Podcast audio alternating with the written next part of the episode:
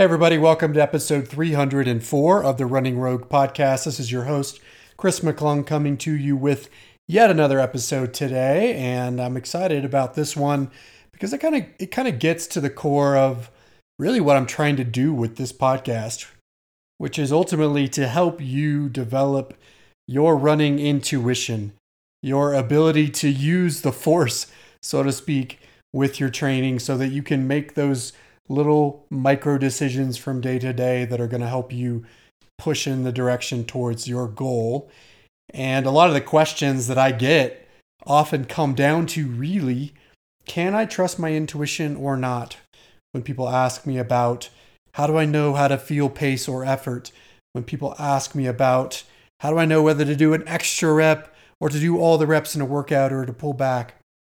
When people ask me about whether or not they should run through an injury. All of these things get to, at some level, a core intuition that I want you to be developing so that you can make better decisions in your own running path. So that's what I'm going to be talking about today. I'm going to be talking about learning to develop your own running intuition across six different areas of your running. Before I get there, I wanted to quickly thank Care of. They've been a partner of mine for over two years now. They're a service, a subscription service that I use myself on a daily basis, and I'll talk to you about that a little bit more as well as give you an offer code mid episode. But let's just jump right in today to talk about developing your running intuition. And I want to set the table a little bit first by talking about a little bit more about the importance of this because Yes, I recommend having a coach if you have that ability. Yes, I recommend following a program. Yes, I recommend having running friends that can keep you accountable. But at the end of the day, you have to personally make little decisions all the time with your running that are going to help move you in the right direction. And when it comes to feeling pace, when it comes to making decisions inside your speed workouts, when it comes to recovery and knowing what's going to be best for you, when it comes to your program structure and making modifications to a plan that might be on paper, when it comes to injury, when it comes to racing, when it comes to all of those areas, you're faced with decisions all the time about how to optimize your path forward. And the challenge is that it really takes a lot to learn I can tell you, I've been running myself for over 20 years. I've been coaching myself for nearly 15 years, or more than 15 years actually at this point. And I'm still learning and developing my running intuition. I have to, I like to believe, and I believe it's true, that I'm pretty advanced in my mastery of using the force while I run. And that's why I can share that with others. But at the same time, I still feel like I have opportunities to learn. And there are a lot of areas of the sport that aren't necessarily intuitive on the surface. You know, the basic principles of running easy so that you can get faster later. That's not an intuitive principle. The basic concepts of extending your long run at easy pace so that you can ultimately run longer than that for a marathon at faster pace. That is not a principle that sounds right on the surface level that doesn't come to you necessarily intuitively. And so we have a lot to learn. And so there's this balance of learning while also developing your gut instinct and educating that gut instinct so that you can start to trust it along the way. And so part of what I want to do with this episode is give you some tools, some framework, some things to think about when you're making those little intuitive decisions along each of those categories I just referenced.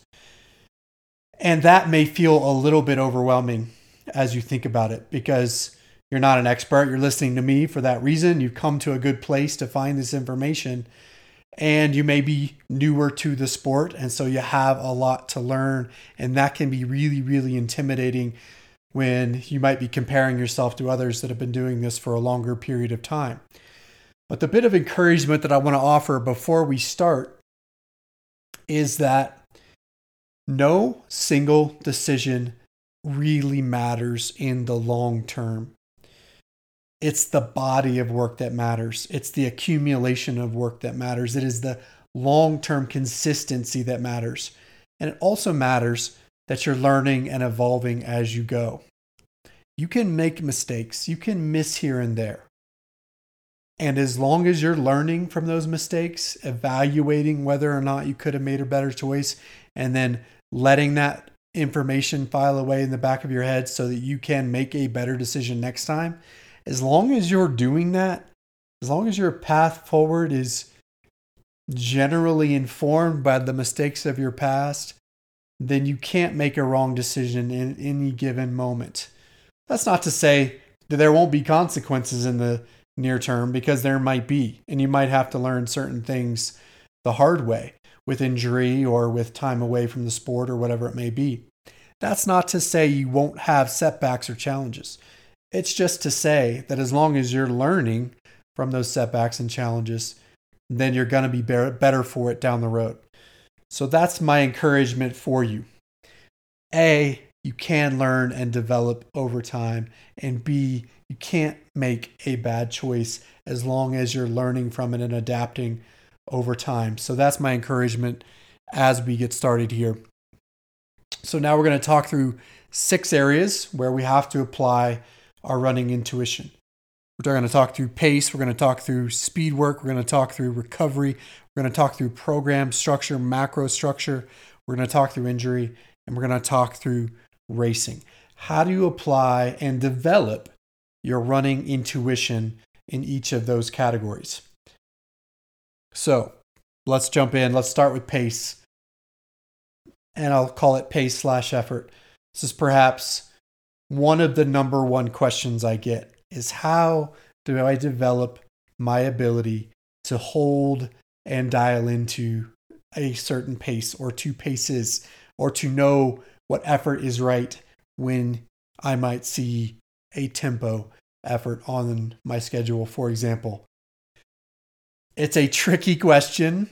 It is a challenge. It is something that we all have to learn.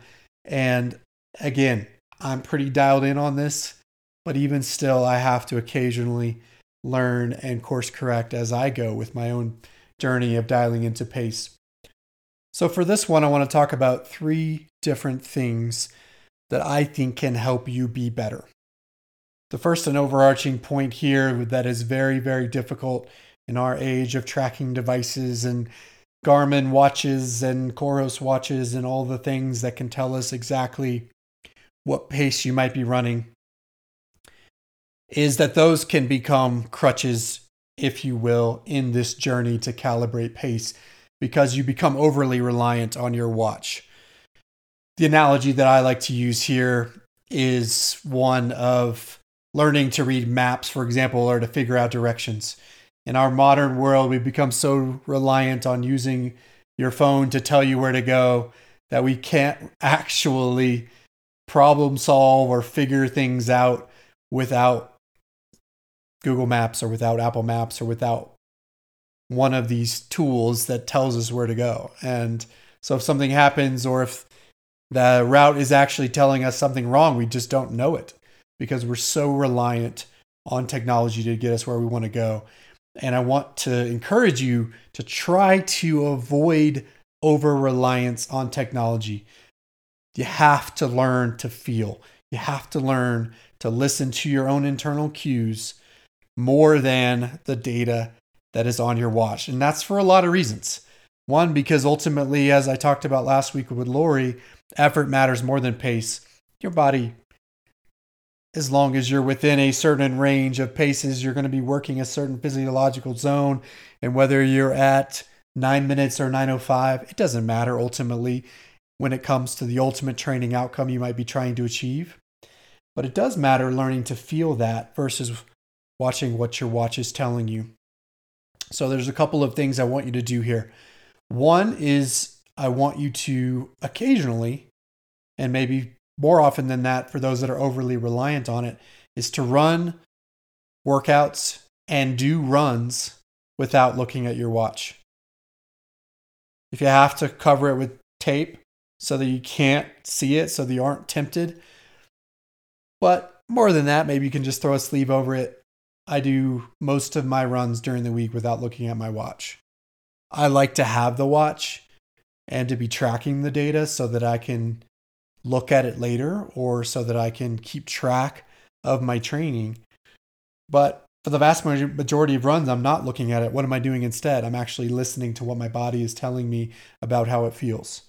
And I'll talk a little bit more about this when we get to some of the other segments talking about recovery, for example. But you have to learn to dial into your cues. How is your breathing? How is your heart rate? What is your perceived effort? Are you relaxed? Is your face relaxed? Are your arms relaxed? Are your shoulders relaxed? Are your legs relaxed? Actually develop the ability to check in with body parts while you run and then start to calibrate how they feel with certain paces over time.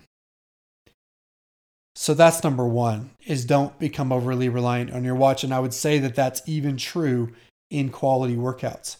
I want you to occasionally do quality workouts without looking at your watch. Look at it later to calibrate, to see how you were, how you did. But for a moment, give yourself the freedom to experience it by simply trying to dial into the right effort. I think effort based runs, like tempo runs or steady runs or even progression runs, those types of quality workouts are really good opportunities to practice flexing this muscle. So that's the first thing you can do. The second thing you can do is actually make sure you're using your watch correctly by looking at the appropriate pace metrics if you are using your watch. So many of us rely on instant pace, which is typically the default pace you might see on your watch. It's telling you, or at least approximating for you, what pace you might be running at a given moment. And the challenge with that is that it's only directionally correct and it could actually swing, swing pretty wildly depending on the variables that might be in play.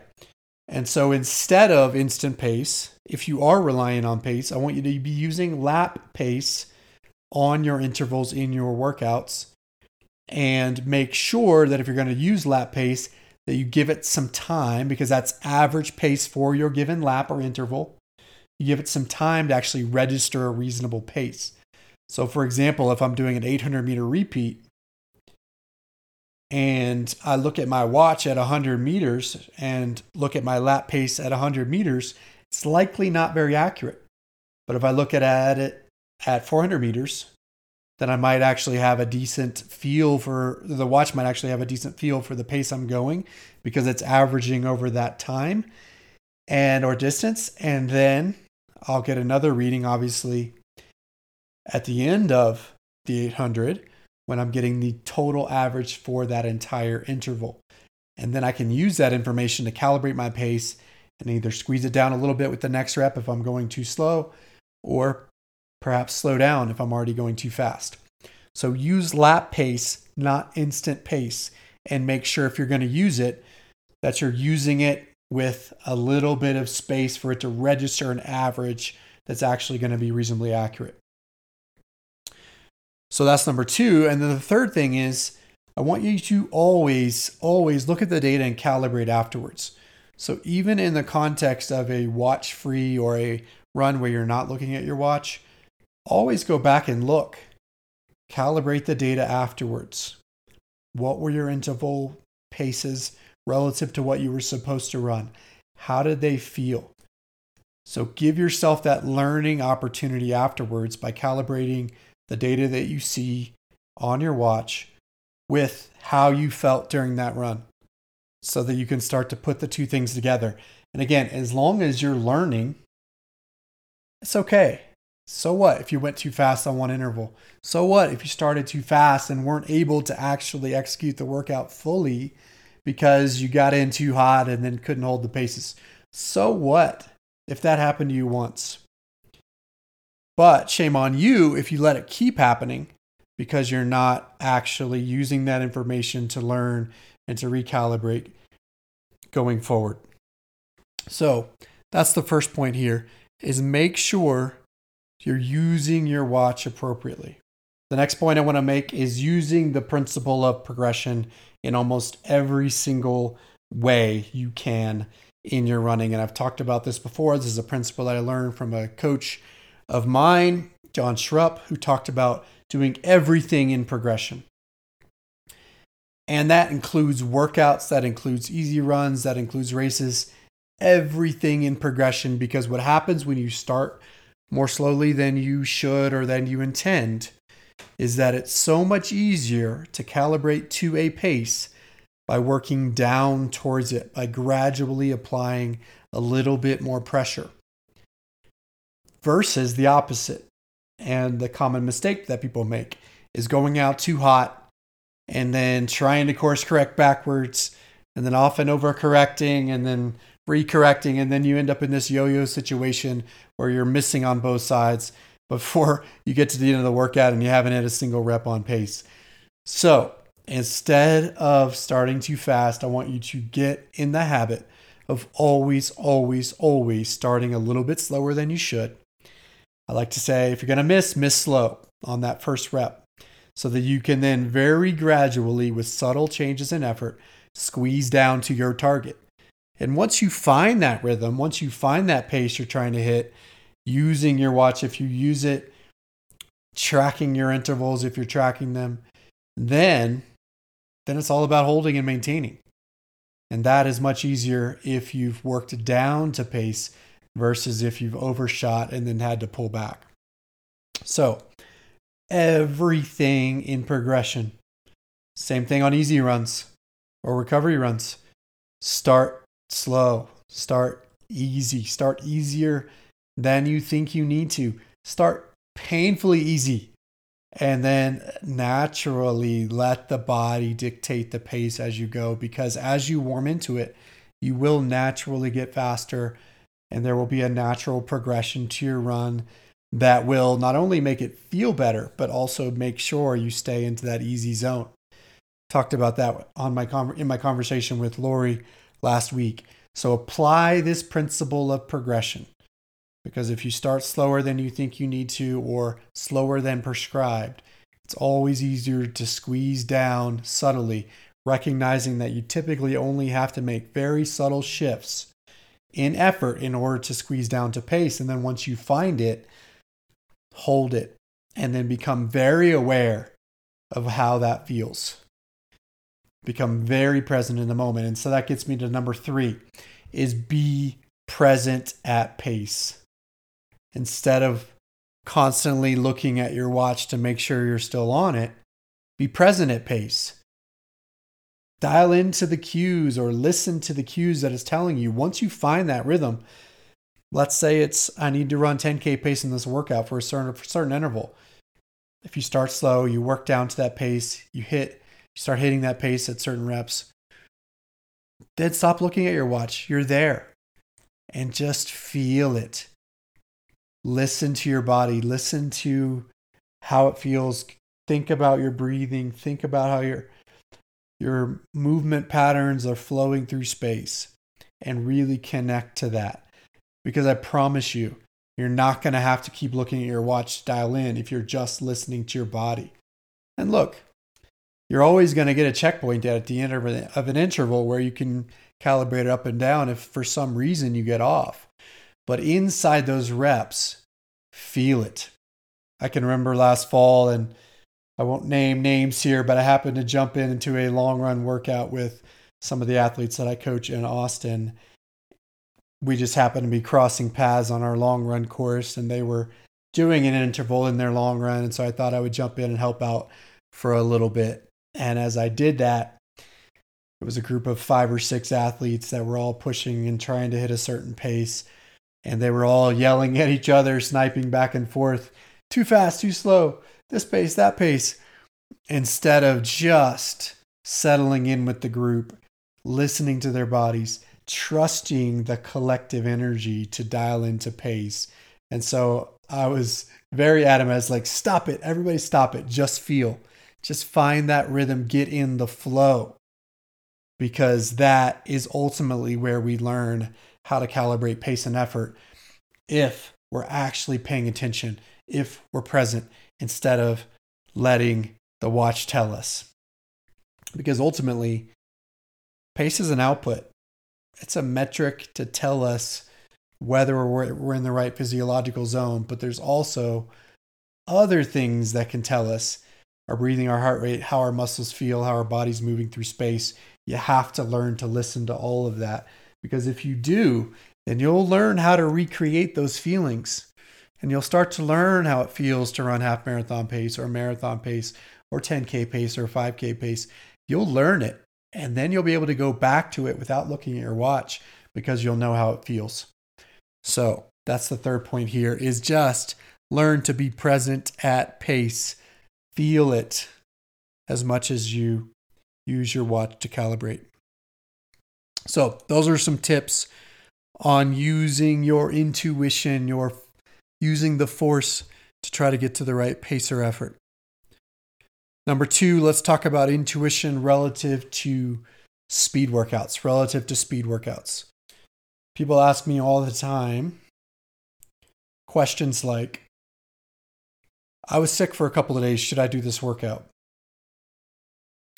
I'm struggling in the workout. Should I cut it short or press through? I'm not hitting my paces. What should I do? The workout called for six to eight reps. How many reps should I do? all questions that are intended, from my perspective, to be answered by your growing intuition. The worst thing you can do is just do what's on a piece of paper because it's in the plan if there are external factors that are telling you that might not be right for you. And this applies to a few other categories that we're going to talk about as well, but it especially applies to speed workouts. I have an episode of the podcast that I would also point you to on this topic. It's episode 197. It's titled When to Press and When to Rest, which I think gets to some of these questions as well. But I want to talk about it basically breaking down some of those questions and some of the variables that you would be thinking about in making decisions and trusting your intuition relative to how to execute a speed workout. And let's start with the fundamental first question, which is what should I do if I'm not sure whether or not I should do a workout at all? So let's talk about that. And there's different scenarios where this might pop up. One scenario might be that you're sick or that you've been sick recently. In this case, the only hard and fast rule that I have relative to being sick and running is that you shouldn't run if you have a fever. You shouldn't run if you have a fever. Hard and fast. If you have a fever, don't run. Period. The end. Beyond that, you get into a really gray area, which is harder to interpret. But this is where you have to trust your gut because I would much rather anybody who's been sick or feeling sick to err on the conservative side to give your body the ability to be healthy before you start to add training stimulus again. Because what happens when you resume training when you're not ready? Well, you could potentially set back your ability to recover from that sickness or illness that you might be dealing with. You could also potentially compromise your ability to do future work. So, even though you might feel like you're jumping the gun and getting back into it, you could ultimately delay your process or cause that illness to linger so that you then end up not actually getting back to full throttle as quickly as you'd like. So, err on the conservative side. When in doubt, don't run. And there's some things that you can look at relative to this, such as resting heart rate, for example. I encourage everybody to have a rough sense of what their baseline normal resting heart rate is in the context of a training cycle. And if you wake up in the morning and your resting heart rate is five beats or higher north of what you're used to, then that's probably a sign that you shouldn't be out doing a run or workout that day. It's probably a sign that you need to recover, that you need to spend more time perhaps sleeping, hydrating, doing things that you need to do to get over whatever you might be facing instead of getting out for a run. So that's another way you can calibrate around this is what is my heart rate actually telling me? And then, of course, go based on how you feel. If I don't feel up for it, don't do it. It's always better to wait an extra day or two coming back from illness than it is to jump in and per- perhaps set yourself back. So that's one scenario where you might be sick or have an illness. Another scenario might be where you don't feel recovered for whatever reason from prior work. Could have been a race that you did, it could have been a recent workout that was really difficult and challenging. Could have been a long run that may have stretched you more than you might have expected. And so you might show up facing a workout feeling like you're not prepared. And so there is a certain amount of intuition that goes into whether or not I do this work or whether or not I perhaps change the work or move it to another day. And that is again where I want you to trust your gut. What is your gut telling you? How are you feeling? And also perhaps look at resting heart rate. You can also look at heart rate variability if you track that data using Whoop or Oura or an app like HRV4 training. Because those metrics can also tell you how prepared you are to accept the work that you're about to do. But if you're in doubt and you're not sure, then I would encourage you to be conservative in general. If you can move it to another day, do it.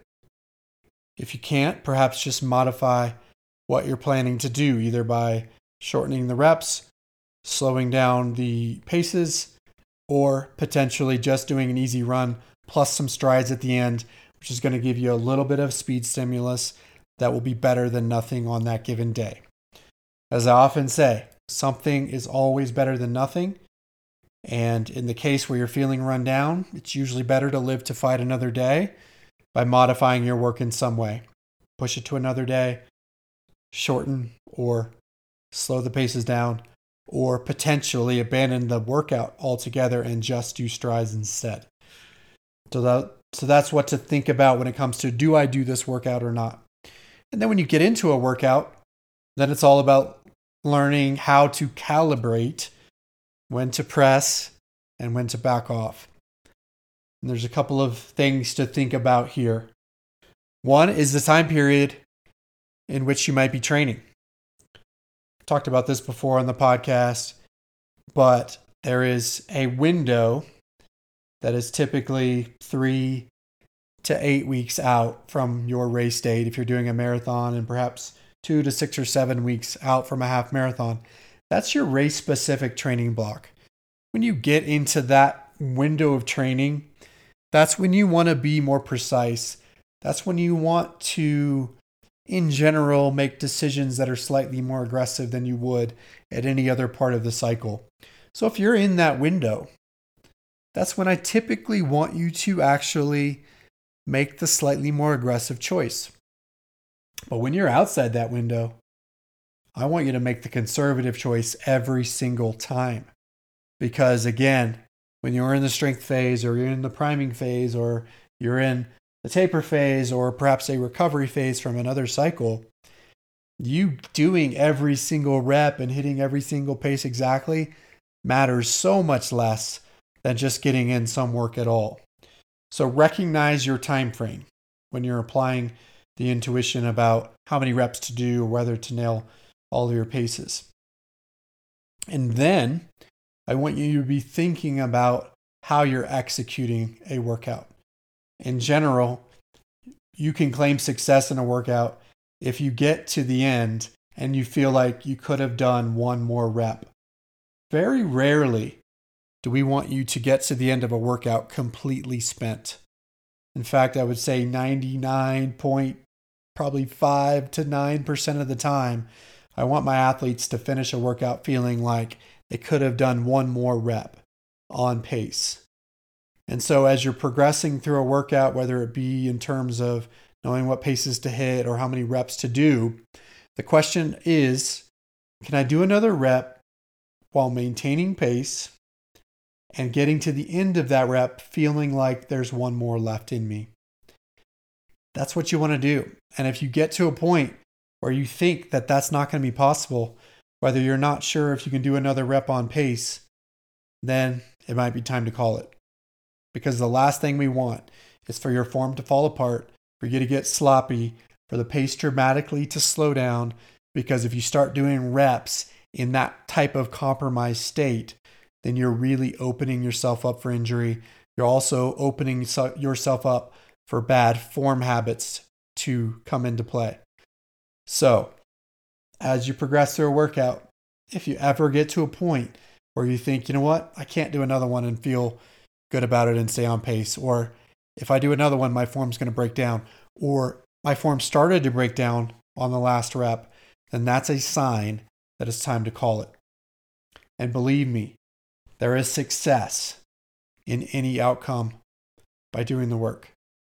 All of the workouts that I write have ranges in them typically, where it'll be six to eight times 800, it'll be five to seven times 1K, it'll be a range of mile repeats because that recognizes that some days you're going to have it and you're going to do the full number, and some days you're not. And it's going to be better for you to do fewer reps, call it a win, and move on and feel strong and good about it. And if you hit any number in that range, you can claim success. But so often we get so rigid about executing workouts that we feel like we have to do exactly every single rep that's on paper. And that's when it can be dangerous. When we don't give ourselves the grace to choose less when our body is calling for it on a given day.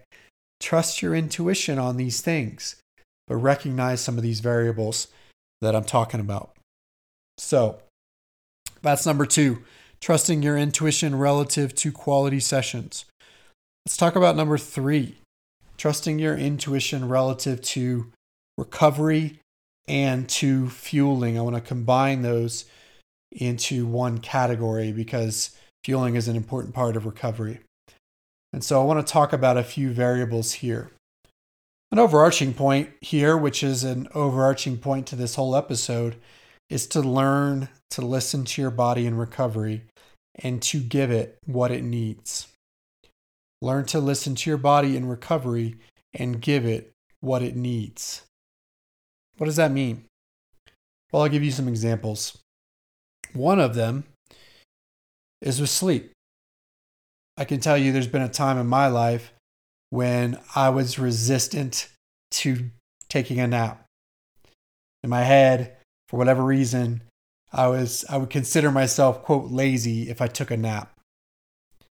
But I can tell you there were a lot of times where I might be yawning, where I might be tired, exhausted, having trouble thinking perhaps, and my body might be calling for a nap. And as we know, sleep is our number one recovery tool, and yet so often we deny it the appropriate amount of sleep. And that could be yawning in the evening when it's time to go to bed. And instead of listening to our body and letting ourselves naturally fall asleep, we power on another episode of a show and we deny it that sleep. In my case, I would deny myself naps because I thought it was something that quote lazy people did. And now I'm president of the nap club. I'm fully embraced it. I will actually simply take naps when my body's calling for it and when I have the flexibility to do it. Fortunately for me, I have flexibility in my work situation. And so there are times during the middle of an afternoon where I might be working, doing something for coaching, prepping the podcast, whatever it may be, and I'm just feeling tired. I'll lay down and knock out a 20, 30 minute nap when my body is calling for it. There are times at night, sometimes I'm a night owl, so it's hard for me to go to sleep at early times, but there are times when my body is calling for it occasionally when I'm really tired.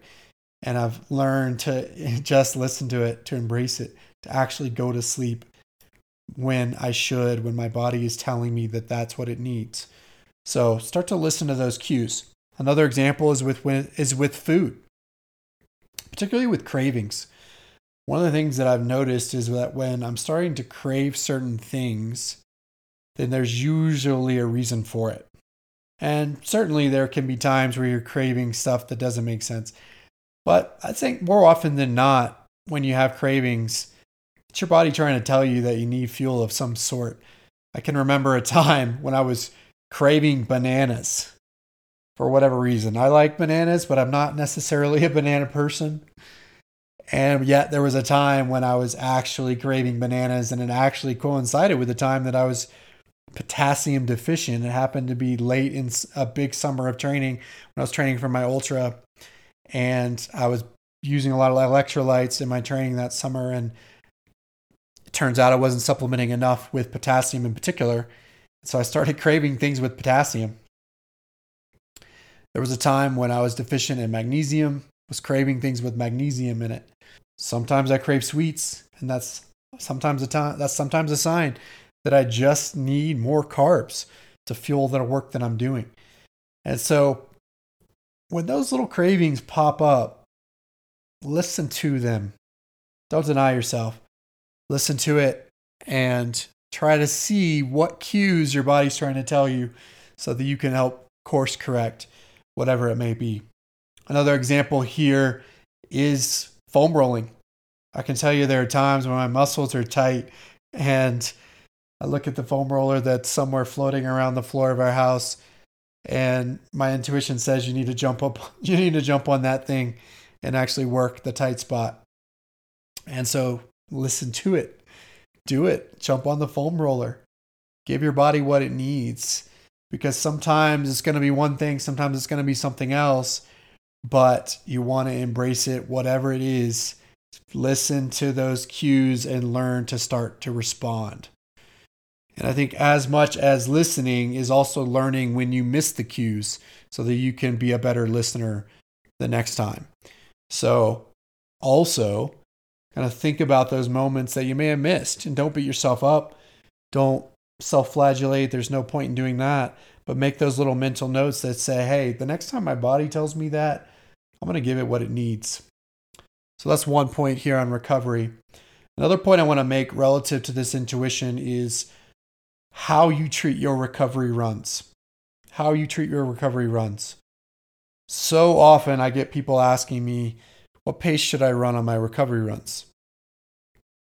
And look, I can give you rules of thumb. I'll tell you two minutes per mile or slower than your marathon pace. I'll give you that rule of thumb.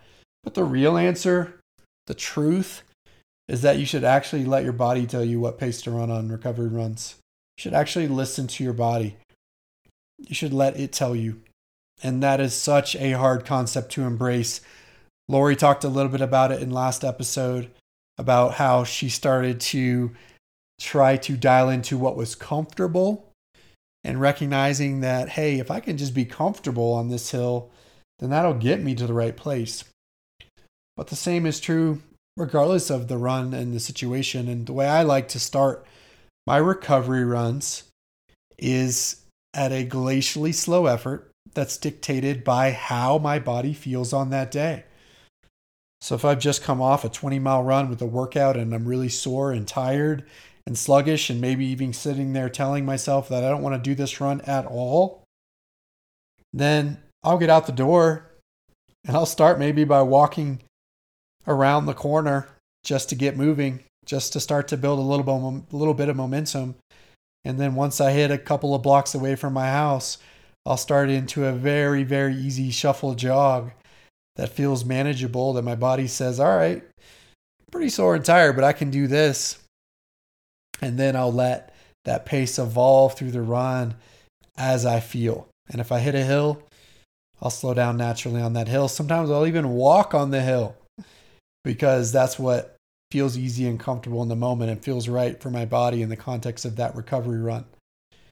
Sometimes when I'm feeling particularly tight, maybe after a couple of miles and it's still feeling sluggish, I might even stop and do some basic drills and mobility in the context of my recovery run to try to loosen things up and get get and then get going again at a little bit of a smoother effort. So, it takes a lot of discipline. It also takes setting your ego aside. It takes recognizing that the purpose for that day is not to do anything other than create blood flow, which promotes healing. As Coach Marilyn has said on this podcast, motion is lotion for the muscles. And that is job number one on a recovery day is simply to move, to create blood flow, to promote healing, so that you can then go do your next long or hard effort and get more out of it. And so some days that might be three or four minutes slower than marathon pace. And guess what? It doesn't matter.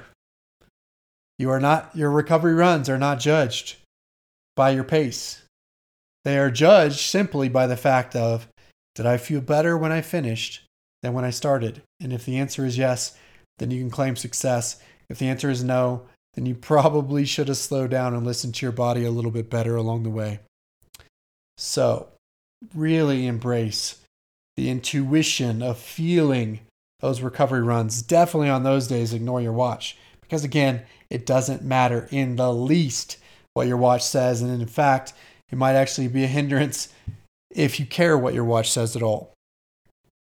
So, there's a couple of points on using your intuition with recovery. Before I get to the next one, number four, I want to talk about my partnership with Care of. As you know, I've been working with them for two years now. Absolutely love the subscription service that they provide.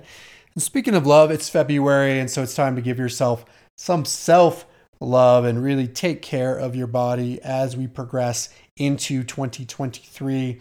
What I recommend you do is go to their website, take the quiz, enter your goals, and they will give you recommendations on things to include in your pack to meet those goals. You can select what to include, what to exclude. You can add other components if you know some things you already need. And you can assemble your packs and then they'll mail them to you once a month, send you a daily pack that you can then take daily without having to think about it.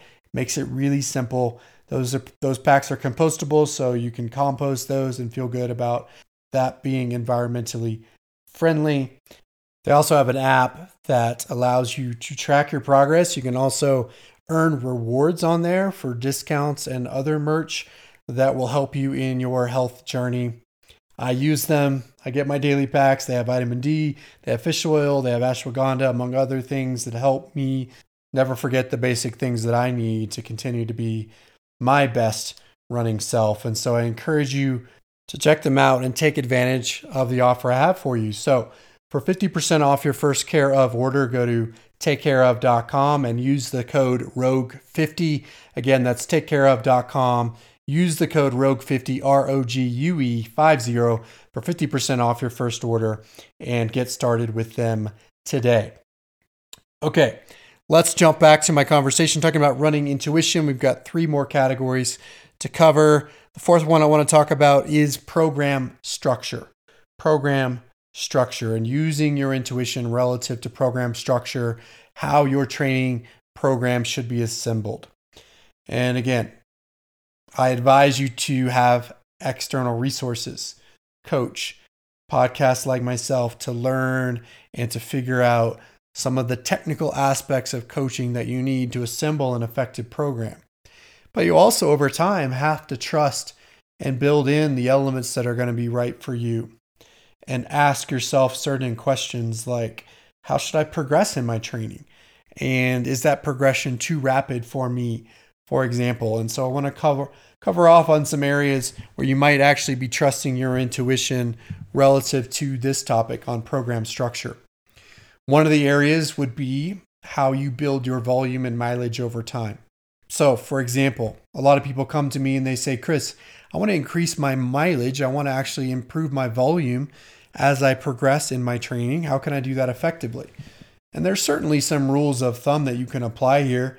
One that I apply and I've talked about before is the 20% rule is that I don't typically want to see people jumping by more than 20% in their miles per week at peak in one training cycle to the next. So if you peak at 40 miles per week in one training cycle, I wouldn't want you to peak at typically more than about 48 miles in that next training cycle. Or as you get above 50 miles, then maybe use a threshold of 10 miles per training cycle instead of going with that 20% number. But at the same time, you still have to trust your intuition as to where in that range you might fall.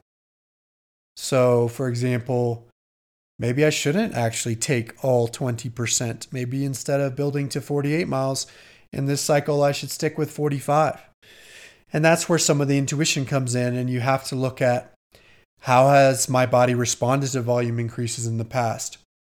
How does my training fit together relative to my personal life and schedule? And will that be balanced?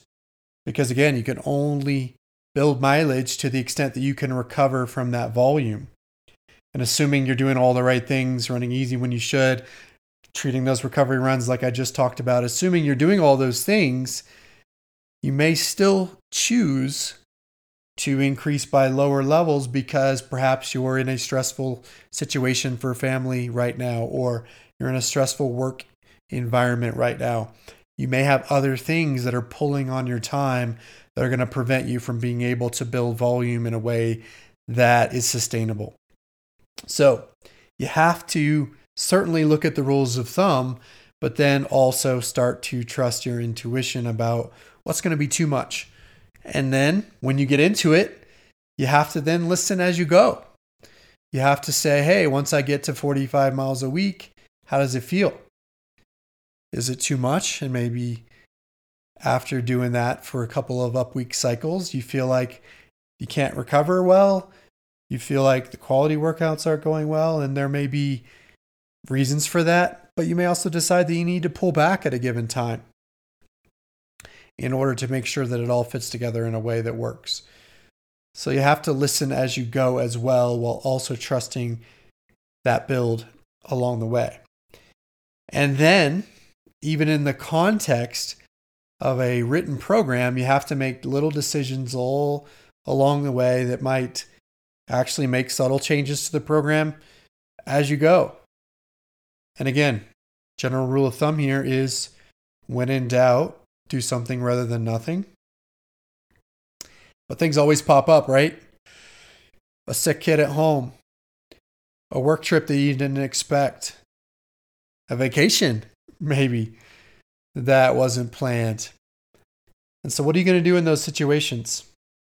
Are you going to be able to adapt? Because really, a training program, once it's written down, is really kind of only as good as that piece of paper is is worth. And as I like to say, there's no such thing as a perfect training cycle.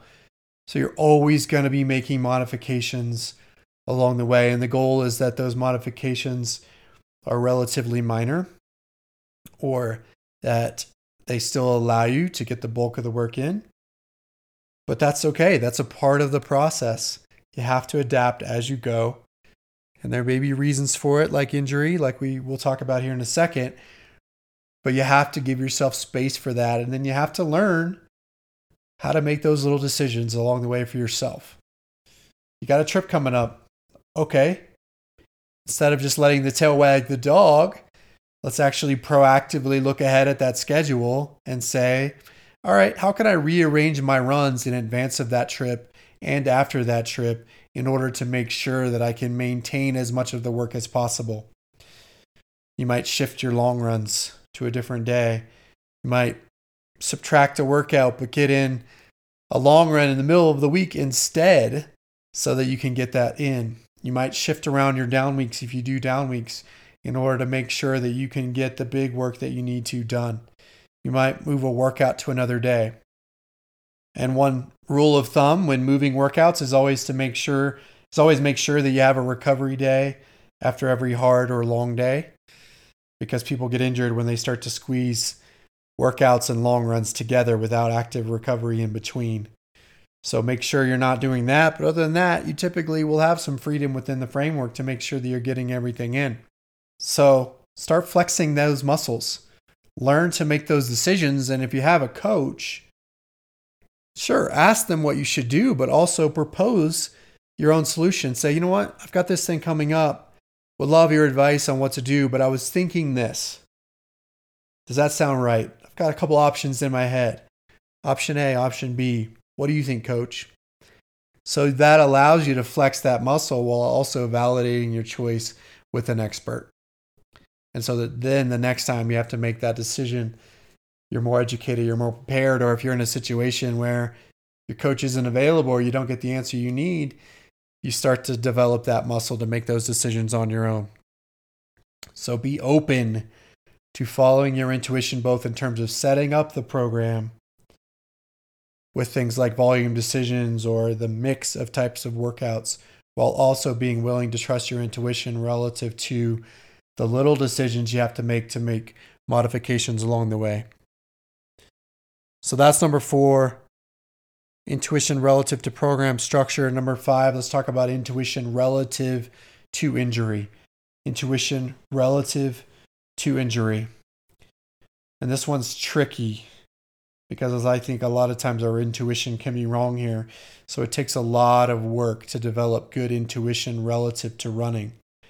But one of the questions in the context of injury related intuition is simply what's the difference between something that's just soreness that will go away, that's a normal part of training, versus something that is an injury or a niggle that might become an injury. And learning to decipher between those things is a very, very important intuition to develop over time. And it's something for me, as somebody who's doing this for 20 plus years, that I'm very dialed into. And it's really kind of funny. It's kind of funny and interesting at this point because I could I can be feeling pain perhaps in both knees on a given day and know that in one knee that pain is just a normal soreness that's going to go away and know that simultaneously the pain in the other way in the other knee even though they might be a similar level is something that I need to have investigated and get checked out that might become a bigger issue. I've gotten to that level of intuition and that's something you need to start to develop for yourself. Typically, the soreness kind of pain is that pain that is more ephemeral that will typically go away. That might even be there at the beginning of your next run, but that will fade away as you progress through those recovery runs, perhaps. But when you're having those feelings and when they start to dissipate, be cognizant of it, be aware of it.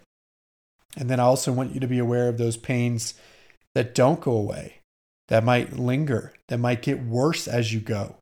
How do those feel? And typically, all of us are going to experience some continuity of pain, meaning we're going to have some similar issues over time pop up for us. And we're going to start to be able to recognize those things. For me, I have little niggles in my left calf because I have ankle mobility issues with my left ankle that plague me. I know when those things become too much and when I need to have somebody help me with them and I also know when it's not a big deal when it's something I can manage on my own. So I've watched and learned from my own patterns of pain over time. Same thing for my right hip on the other side, possibly from compensating from the left ankle. I know when I'm start feeling I'm starting to feel some issues in my right hip, I know how to manage that and how to work through it because I've started to see and develop a recognition of those patterns with my own injuries. And so that's something you just want to pay attention to. And there's some rules of thumb here that you can follow that are really important. One rule of thumb is that in general, with soft tissue related injuries, movement is an important part of healing. Not running is going to get you nowhere, or not moving is going to typically get you nowhere with a soft tissue injury because you need that blood flow to promote healing. But there's some rules of thumb. One rule of thumb is that if the pain is a three or less on a one to 10 scale and doesn't get worse as you go, then generally it's okay to move on it. With easy, super easy running, or with perhaps switching to cross training, biking, swimming, elliptical, something that's not going to perhaps have the impact in pounding, but that's going to still help you create blood flow so that you can help heal that area. That's a rule of thumb. Another rule of thumb with soft tissue injuries is that typically doing nothing isn't going to solve the problem. You got to figure out the root cause. You've got to address that root cause. Sometimes you can figure it out on your own or with consultation with your coach. Sometimes you need to tap into a provider of some sort to help you figure that out. But you have to be active about the recovery process. Sitting around doing nothing is often not going to solve it. It's going to come right back when you start moving again. So seek help figuring out that root cause, addressing the core issue so that you can get it to go away. As a part of that, your recovery is going to be active. It's going to mean doing things. Perhaps movement is a part of that. Perhaps physical therapy of some sort, mobility work, strength work will be a part of that. But doing nothing typically is not a part of it. And so start to develop your intuition around injury.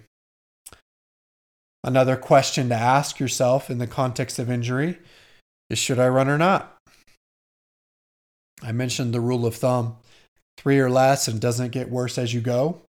And usually it's okay to move on it as long as you're supplementing that with some proactive efforts to rehab and work through that issue.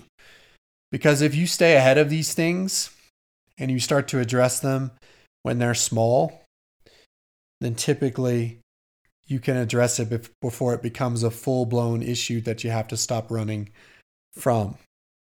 But you got to stay ahead of it. You got to listen to your body. You got to recognize those little niggles that are out of the ordinary so that you can start to proactively address them. And as long as you're seeing the pain change or abate, then typically you're onto something. If the pain is not changing, and by changing I mean moving, the pain is not moving or it's not getting better as you go, then that's usually a sign that you're not barking up the right tree, that you need to perhaps change your approach to the rehab process or perhaps get to the next possible root cause that it could be and start to address that. Because it's an ongoing typically an iterative process to work through these injuries. And over time you'll start to develop patterns. You'll start to know little things that work you'll start to develop your list of prehab exercises to prevent your common issues from popping up but all of that comes from developing an intuition about injury and about how your body works and the typical things that it faces. Doesn't come easily, and oftentimes there's trial and error with this process, but it requires you being active and present and recognizing the patterns that you see over time so that ultimately you can work through these things when they come. Because, as I said, there's no such thing as a perfect training cycle. Typically, there's no such thing as a niggle free training cycle either. If you're pushing the edge, if you're testing your limits, you're going to face little issues. That's a part of it. Managing little issues, managing little pains, little niggles is a part of the process. And there will never be a time, if you're pushing the limits in the right way, where everything completely goes smoothly and you have a perfect pain free cycle. That's just likely not going to happen. And so, this is a part of the process recognize it, develop your intuition around it, learn the typical things your body faces so that you can overcome them when they pop up. So that's number five injury. Last but certainly not least, let's talk about intuition around racing. Let's talk about intuition around racing. And one of the big things here is intuition around executing a race. Executing a race. But there's also certain intuition about developing a plan for races. For this episode, I'm not going to go into the details of building a race plan. I'm going to refer you to episode 250 where I talked all about that. And that's what that is something that it's a skill to build where it takes analytics, but it also takes intuition about knowing how certain terrain will affect your paces. So go to episode 250 practice this, develop that muscle of figuring out how to build a race plan.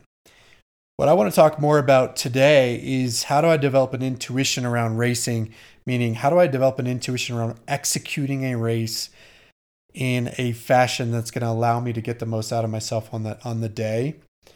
Typically, that means executing a negative split type of plan. But I want to talk about some some practical ways you can start to develop better intuition around racing. You can develop a better feel for executing a smart race. One one thing you can do, and I'm going to give you some three examples here. One example is to race more. Is to race more. Look, I'm a big believer in only peaking two or three times a year, and that if you're going to have A races, there should only be two or three A races in a given year where you're putting your main eggs in the basket of that race, expecting a PR, expecting to go for it, expecting to get the best on the day. But sometimes there should be seasons where you give yourself the opportunity to race more often. I think the best season for that would be a speed track season where you're actually working on 5Ks and 10Ks dis- type distance where you can more easily recover from those distances. And even in the context of racing more, I still want you to have an A race to pick the ones that matter. But beyond that, just show up on some start lines more often. And that doesn't mean that you have to go out every single time you're on a start line, but it does mean that I want you to go into each of those races with a plan where maybe it's not to go all out, but maybe it's to simply execute a certain race strategy that's well within your wheelhouse that stays away from the edge, but rather just helps you learn how to execute certain paces in the race context. That's going to then translate to you executing your A race plan to the best of your ability. So give yourself training races, is what I like to call them, where you're simply staying away from the edge, not trying to get everything out of the day, but you are going in with some sort of set plan. Often I like to set these up as progression type runs where you're starting more conservatively and then planning to finish strong at the end so that you can practice that, so that you can start to imprint your ability to finish a race well to start more conservatively and to finish strong. And so, to give you an example, for a half marathon, for example, you might choose to run the first three miles at marathon pace plus 20 to 30 seconds, and then run the next five miles at marathon pace. And then maybe you run the next three miles at half marathon pace. And then you finish those last two miles as fast as you can. So you get to that point in the race and you let and you take all limiters off and you just go for it with the goal of running that last mile as fast as you can. You can do a plan like that in a half, you can do a plan like that in a 10K, you can do a plan like that in a 5K. And that not only teaches you to learn how to progress and control your impulses early in a race in the in the midst of a big crowd and all of the adrenaline of a start line, but it also teaches you to have a killer instinct, to get everything out of the very end, so that when you are riding the finer line, you have instincts for how to give yourself a kick no matter how you're feeling at the end of the race. It imprints both physically and mentally that ability to finish strong in a way that's going to carry over to your race day in a positive fashion. So, race more. Try things in races take at bats. And if you're in a season where you're doing a speed track and you want to run multiple 5Ks or multiple 10Ks, but maybe those are at least a couple weeks apart, do it because you're going to get better physically and mentally by taking more bats. So you're practicing your racing intuition in that way. Another thing I would say here is perhaps on occasion do a race without a watch or with tape over your watch, just like you might in a workout. Go for it in a race by just listening to your body and see what happens. I promise you, I've tried it, I've done it. It's discombobulating at first because you want to rely on that data, but it, it can also be extremely liberating and surprisingly effective way to get the most out of yourself as something to try and practice. So occasionally take one of those races, those at bats, so to speak, and just do it without a watch and see what happens. Give yourself room to progress, give yourself room to finish strong. Feel it. Maybe use the people around you as carrots in a sense. In a local race, maybe you know the people that are typically around you in that race. But what if you race them? Instead of staring at your watch and trying to run a time trial with your own specific paces in mind, what if you actually just hung out around the crew that you normally are with and you just try to beat them on a given day? What would that feel like? Flex that intuition in that way. And the last thing I'll point to here is just the simple idea that you have to practice the mental side of the equation in races. That's going to give you an ability to have a killer instinct, so to speak. Develop your toolkit, have your mantras, work on the positive self talk, utilize counting, utilizing utilize my strategy of going fishing at the end. Practice those things because when you can lean on the tactics of mental strength, when you can lean on the tactics of mental strength, then you can separate yourself from the doubts of, will I have it when it gets hard? What happens when, what if I'm not strong enough? You can separate yourself from those what if negatives, those doubts, and you can just rely on the very tangible tactics of mental strength that become a prevailing intuition that becomes part of a killer instinct in you that's going to allow you to get the best out of yourself by simply flexing that muscle. Just like we can train our physical body, we can train our mental body, we can build our mental toolkit in a very tangible way so that you can lean on that instead of being paralyzed by the doubts, the anxieties of the challenges that you might face in a race. So, flex your mental toolkit, build your mental toolkit, practice your mental toolkit consistently in races, in your big workouts, so that you can pull that out and count on it when it gets hard. I kind of liken it to in the Star Wars stories to Luke Skywalker when he's being trained to be a Jedi by Yoda and Obi Wan, when he's when he's practicing with his lightsaber, and he had that little practice orb that would fire at him, and he had to close his eyes or use the shield that blocked his eyes to know how to block those things with his lightsaber. Lightsaber. He was practicing the mental intuition of using the force of using his instincts to respond in battle so that he could then take that into a real situation and apply it effectively. And it's no different than that. Practice your mental game, practice using the force in races and workouts. Assemble that mental toolkit so that you can become a reliable person responding when it gets tough. So that you can trust your instincts, your intuition to get the most out of yourself when it counts. So there we go. A whole episode on intuition. Learn to use the force, six categories pace, quality sessions, recovery, program structure, injury, and racing. Don't try all these things at once, but pick a category, pick a few things to try, start to flex that muscle, build your intuition. You'll be better for it. So we'll wrap this episode here. Thanks for listening. Thanks for joining me. Thanks also to Kara for sponsoring. I'll have that offer code in the show notes if you'd like to take advantage of it. Otherwise, as always, you can check us out at Rogue Running or follow us on Twitter, Instagram, or Facebook. Until next time, we'll talk to you soon.